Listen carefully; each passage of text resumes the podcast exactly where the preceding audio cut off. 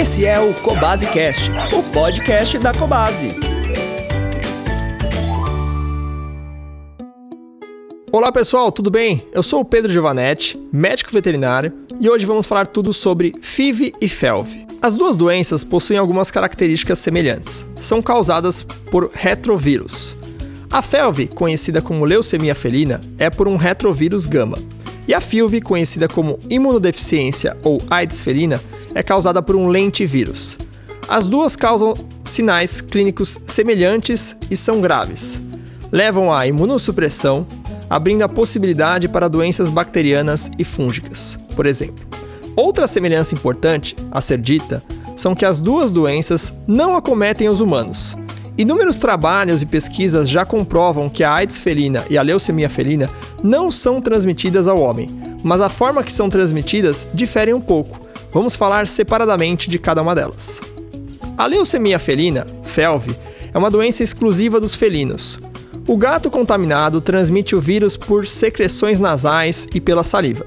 Por isso, ela pode ser transmitida de um animal infectado para o outro saudável, quando se lambem pelos brinquedos, bebedouros e comedouros. A infecção está diretamente ligada à quantidade do vírus exposto ao animal. A infecção é permanente, ou seja, o gato pode se apresentar saudável, mas mesmo assim transmitir a doença para outros gatos. Existe a possibilidade de ficarem anos assintomáticos, não manifestando sinais clínicos. Porém, em algum período da vida, sintomas aparecem, comprometendo a imunidade do pet. Pode desencadear linfomas, anemias, imunodeficiência, aumentando a vulnerabilidade às infecções oportunistas, enterite, vômitos, febre e falta de apetite. O gato com felve não pode ser curado, mas os sintomas podem ser amenizados, buscando uma melhor qualidade de vida. O tratamento pelo médico veterinário é realizado de acordo com a doença que o felve desencadeou, buscando aumentar a expectativa de vida, como fluidoterapia, antieméticos, antibióticos, imunomoduladores, antivirais e suplementação nutricional. Utilizando diferentes protocolos, no entanto, para a FeLV existe vacina, utilizada em filhotes, com reforço anual. Gatos de grupo de risco devem ser vacinados, como os que vivem semi-domiciliados. E, em ambientes com vários outros gatos, não é recomendado vacinar gatos que ficam isolados em apartamentos.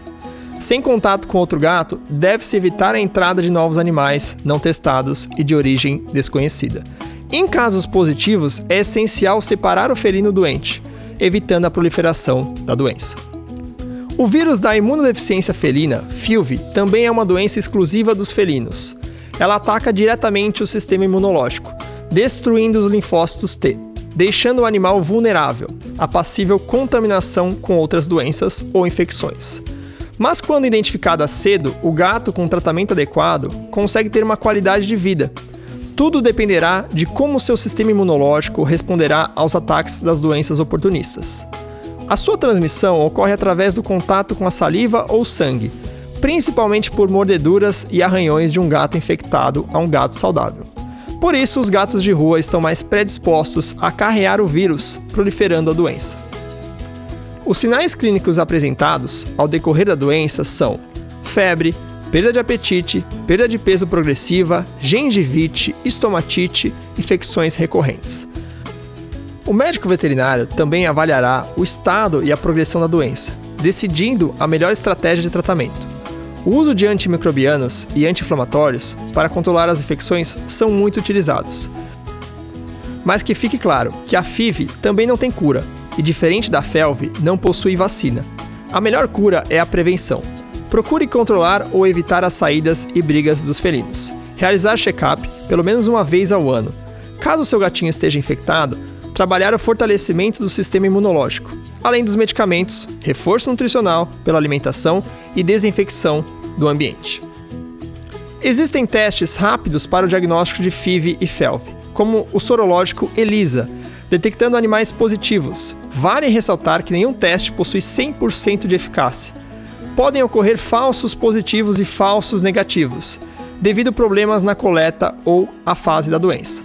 Como opção, o teste de PCR pode ajudar a identificar gatos infectantes e não infectantes.